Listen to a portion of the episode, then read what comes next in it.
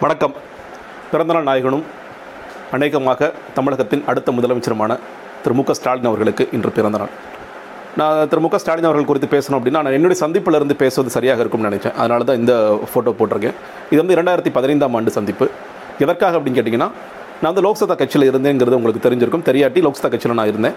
அதில் வந்து நாங்கள் வந்து ஒரு வழக்கு தொடுத்திருந்தோம். அதாவது சட்டமன்ற நிகழ்வுகளை நேரடியாக ஒளிபரப்ப வேண்டும். நம்மளுடைய எம்எல்ஏக்கள் மந்திரிகள் அமைச்சர்கள் என்ன பேசுகிறாங்க சட்டமன்றத்தில் அப்படிங்கிறது.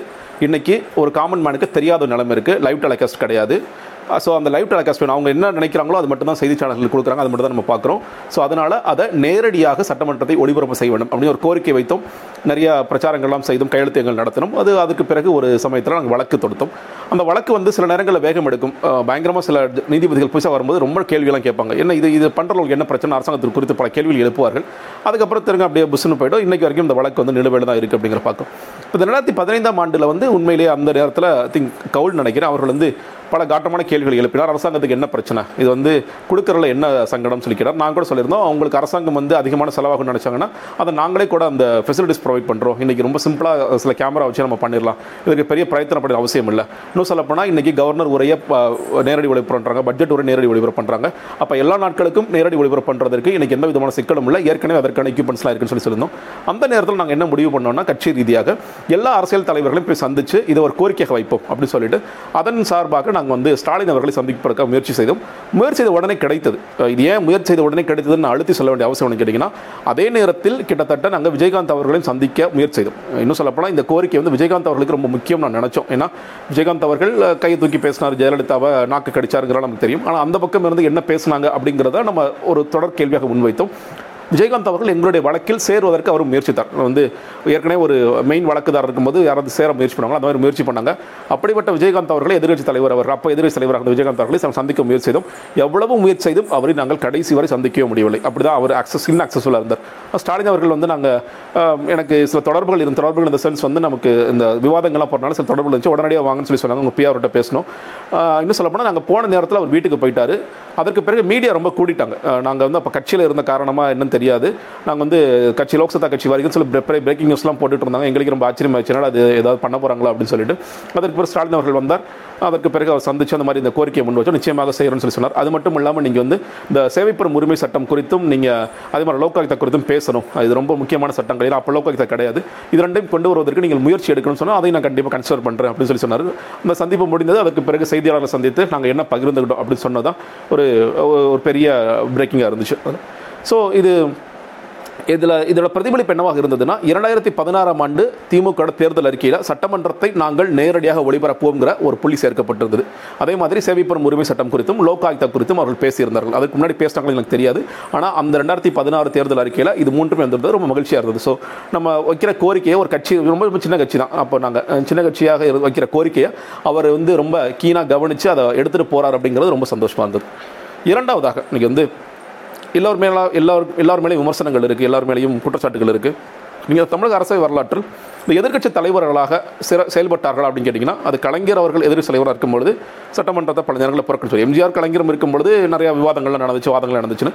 நீங்கள் கடந்த ஆண்டுகள் அதாவது எம்ஜிஆர் மறைவிற்கு பிறகு ஜெயலலிதா கலைஞர் அப்படின்னு அரசியல் மாறிய பிறகு ஜெயலலிதா ஒரு வீராவசமாக ஸ்பீச் ஒன்று பேசுகிறாங்கிற ஒரு நிகழ்வை தவிர ஜெயலலிதா தொடர்ச்சியாக புறக்கணிச்சிட்டே இருப்பாங்க. அதே மாதிரி கலைஞர் அவர்களும் போவார் கையெழுத்து போடுவார் எப்பயாவது போவார் கையெழுத்து போடுவார் அப்படிங்கிற நிலைமை தான் ஸோ எதிர்கட்சிக்கான ரோலே என்னங்கிறது இங்கே பெரிய கேள்விக்குறியாக தான் இருந்தது. எதிர்கட்சி எதுக்கு இருக்காங்க? ஜெயலலிதா வந்து ஒரு நாலு மூணு வருஷம் நாலு வருஷம் வந்து பெருசாக அவங்கள பற்றி பேச்சே இருக்காது. தேர்தல் வருகிற நேரத்தில் தான் அதிகமாக பேசுவாங்க. அப்புறம் அப்படியே கொஞ்சம் கொஞ்சமாக வெளியே வருவாங்க. பெரிய பெரிய கூட்டங்களுக்குலாம் போகும். அதே மாதிரி கிட்டத்தட்ட கலைஞர் அவர்களும் நிறைய உரைகள்லாம் தம்பிகளுக்கு உடன்பிறப்புகளுக்கு கடிதம் எழுதுறது அந்த மாதிரியான விஷயங்கள் ஆக்டிவாக மற்ற இடங்கள் இருந்தாலும் சட்டமன்றத்திற்கு போவதுங்கிறது ரொம்ப அரிதான் அவர் துணைத் தலைவர் தனி எதிர்கட்சியோட துணைத் தலைவரோ யாரும் போயிட்டு ஸ்டாலின் போவார் துரைமுருகன் போவார் இப்படி தான் நம்ம பார்த்துட்டு அன்பழகன் போவார் இப்படி தான் பார்த்துட்டு இருந்தோம். ஆனால் இந்த தடவை ரெண்டாயிரத்தி பதினாறு ரெண்டாயிரத்தி பதினொன்றில் திமுக எதிர்க்கட்சியாக இல்லை. ரெண்டாயிரத்தி பதினாறில் எதிர்க்கட்சி தலைவரான ஸ்டாலின் அவர்கள் உண்மையிலே திறம்பட செயல்பட்டிருக்கார் அப்படிங்கிறதுக்கு மிகச்சிறந்த உதாரணம். பல விஷயங்கள் அவர் சொல்ல சொல்ல இன்னைக்கு எடப்பாடி அவர்கள் செஞ்சிருக்காரு. கடைசி நேரம் வரைக்கும் வந்து ஏதாவது ஒரு அறிவிப்புகள் கொடுக்க வேண்டிய கட்டாயத்திற்கு எடப்பாடி தள்ளப்பட்டார் என்றால் நிச்சயமாக அதற்கு ஸ்டாலின் அவர்களுக்கு மிகப்பெரிய பங்கு இருக்கிற நினைக்கிறேன். ஸோ எதிர்கட்சியாக மிக சிறப்பாக செயல்பட்டார் அப்படிங்கிறது தான் தலைவராக சிறப்பாக செயல்பட்டார் அப்படிங்கிறது. மூன்றாவதாக எங்களால் ஞாபகம் இருக்கும். ஜெயலலிதா அவர்கள் மறைந்து போனார். அப்புறம் ஓபிஎஸ் வந்தார். அதுக்கப்புறம் எடப்பாடி வந்தார். அதுக்கு அப்போ வந்து ஒரு சட்டமன்றத்தில் ஒரு நம்பிக்கை வாக்கெடுப்பு நடந்தது. நம்பிக்கை வாக்கெடுப்பு வந்து பயங்கர பிரச்சாரம்லாம் நடந்தது. பல கலைபர கலைபரங்கள் நடந்தது. அதுக்கு பிறகு எல்லோருமே போய் பீச்சில் உட்காந்தாங்க இந்த திமுக சார்ந்தவர்கள் போய் பீச்சில் உட்காந்தாங்க நான் வந்து அப்போ இந்த ஊரில் இல்லை. நாங்கள் ஒரு வெளியூரில் இருந்தோம். அதெல்லாம் பார்த்துட்டு இருந்தோம். ஆனால் அவங்க கலைஞ்சு போயிட்டாங்க அப்படிங்கும்போது எனக்கு அடுத்ததாக ஒரு விவாதத்துக்கு தொலைக்காட்சி விவாதத்துக்கு போனேன். அப்போ வந்து திமுக சேர்ந்தவர் வந்திருந்தார். ஒரு ஒரு வழக்கறிஞர் வந்திருந்தார். நான் வந்து கோவமாக ப- நான் வந்து பதிவு செஞ்சேன். இங்கே வந்து நம்ம ஊரில் ஆளுங்கட்சி தான் சரியில்லை எதிர்கட்சி கூட சரியில்லை.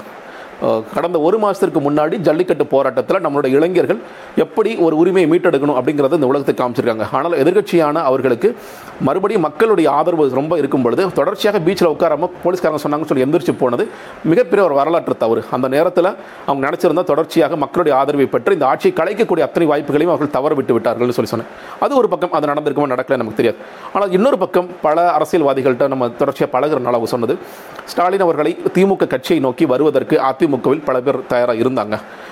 ஸ்டாலின் அவர்கள் நினச்சிருந்தா உடனடியாக இந்த ஆட்சியை கலைக்கிறதுக்கு இப்போ எப்படி பாரதிய ஜனதா கட்சி பல மாநிலங்களை செஞ்சுட்டு இருக்காங்களோ அதே ஒரு யுக்தியை பயன்படுத்தி இல்லை இல்லை காங்கிரஸ் என்ன உடனே சொல்லுவாங்க நீங்கள் பிஜேபி எதிர்க்கிறீங்கன்னு காங்கிரஸ் எப்படி முன்னாடி செய்தார்களோ அதே போன்ற ஒரு யுக்தியை பயன்படுத்தி நிச்சயமாக ஸ்டாலின் அவர்களால் ஒரு ஆட்சி அமைத்திருக்க முடியும். ஆனால் அவர் மிக தெளிவாக அவர் என்ன சொல்லிட்டார்? இல்லை எனக்கு அந்த கொள்ளை புராட்சி வேண்டாம். இந்த பேக் டோரில் வர்ற என்ட்ரி எனக்கு வேண்டாம். ஒரே ஒரு இடத்துல மட்டும் சொன்னார் நினைக்கிறேன். நான் ஏன் அப்படி செஞ்சிருக்க கூடாதுன்னு நினைக்கிறேன்னு ஏதோ ஒரு இடத்துல சொன்னார் நினைக்கிறேன். ஆனால் அதை தாண்டி மோஸ்ட்லி வந்து அவர் என்ன சொன்னார்? தொடர்ச்சியாக இல்லை அந்த மாதிரி விமர்சனத்துக்கு நான் ஆளாக விரும்பலை. நான் வந்து ஒரு சரியான வெற்றியை ஒரு மக்கள் கொடுக்குற ஒரு அங்கீகார அங்கீகாரத்தை தான் நான் விரும்புகிறேன். அந்த மாதிரி வெற்றி தான் எனக்கு வேணும். நான் எதிர்ப்பு தலைவராக செயல்பட்டு இருக்கேன். எனக்கு அதில் எந்த பிரச்சனையும் இல்லை அப்படின்னு. ஸோ அந்த விஷயம் ஏன் இது இப்போ குறிப்பாக பேசுகிறோன்னா முன்னாடி சொன்ன மாதிரி இப்போ பிஜேபி வந்து எந்த அளவுக்கு இந்த ஜனநாயகத்தை குழி தோண்டி புதைத்துக் கொண்டிருக்கிறார்கள் தெரியும். அந்த நேரத்தில் ஜனநாயகத்தை காக்கும் ஒரு நபராக ஸ்டாலின் அவர்கள் தொடர்ச்சியாக இருந்து வருகிறார் அப்படிங்கிறது பார்க்க வேண்டியது இந்த இந்த மூன்று புள்ளிகளுமே எனக்கு வந்து நான் பேசணும் அப்படிங்கிற நினச்சேன். ஸோ நான் முன்னாடி சொன்ன மாதிரி அநேகமாக இந்த தேர்தலில் நிச்சயமாக திமுக ஆட்சி வருவதற்கான சாத்தியங்கள் இப்போ நிறைய நீங்கள் நிறைய பேர்ட்ட கே பேசலாம். நம்ம நண்பர் ஒருத்தர் கூட பேசிட்டு இருந்தேன் பத்து பேர் பேசலாம் எட்டு பேர் திமுக தான் ஆட்சிக்கு வரப்போதுன்னு சொல்லி சொல்கிறாங்க அந்தளவுக்கு ரொம்ப ஸ்ட்ராங்காக வரும் நான் கூட சொன்னேன் ரஜினிகாந்த் அவர்கள் இந்த ரேஸை விட்டு போனதுக்கு பிறகு இது முழுக்க முழுக்க ஸ்டாலின் தான். இது இந்த இந்த தேர்தலை பொறுத்த வரைக்கும் இந்த லீடர்ஷிப்கான எலெக்ஷன் இந்த லீடர்ஷிப்பில் ஸ்டாலின் இருக்கார் அந்த பக்கம் யார் இருக்காருன்னா எடப்பாடி இல்லவே இல்லைன்னு சொல்லுது பிக்சரில் எடப்பாடி அவர்கள் வந்து ரெண்டாயிரத்தி பதினாறுலேருந்து ரெண்டாயிரத்தி இருபது வரைக்கும் வளர்ந்து வந்திருக்காருங்க அது இல்லை ஆனால் ஒரு தலைவராக அனைவரால் ஏற்றுக்கொள்ளப்பட்டுள்ளார்னு கேட்டிங்கன்னா நிச்சயமாக இல்லை. அந்த ரேஸில் அவர் நிச்சயமாக தோத்து போயிட்டார். அதனாலேயே வந்து ஸ்டாலின் அவர்கள் அடுத்த முதலமைச்சராக அதற்கான அத்தனை சாத்தியக்கூறுகளும் இருக்குன்னு நினைக்கிறேன்.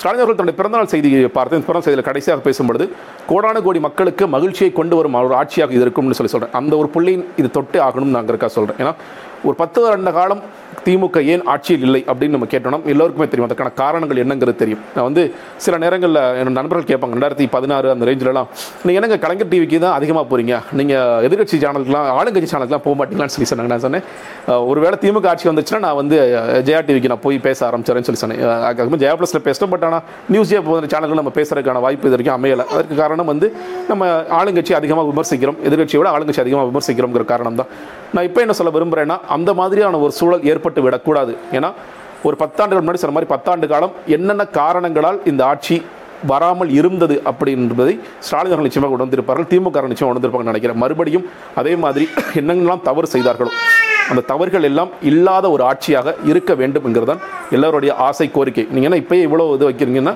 இல்லை இது இப்போலேருந்தே அவங்க புரிஞ்சுக்க ஆரம்பிக்கணுங்கிறதுக்காகத்தான் நிச்சயமாக இது வருவதற்கான அத்தனை சாத்தியம் இருக்கிற காரணத்தில் அதையும் சேர்த்து சொல்ல வேண்டும். உண்மையிலேயே மக்களுக்கு மகிழ்ச்சி பொங்குவதற்கான ஒரு தேர்தலாக அதை இவர்கள் மாற்ற வேண்டும் அந்த வெற்றி அவர்கள் கொடுக்க வேண்டும் என்கிற வாழ்த்துச் செய்தியோடு விடைபெறுகிறேன். நன்றி வணக்கம்.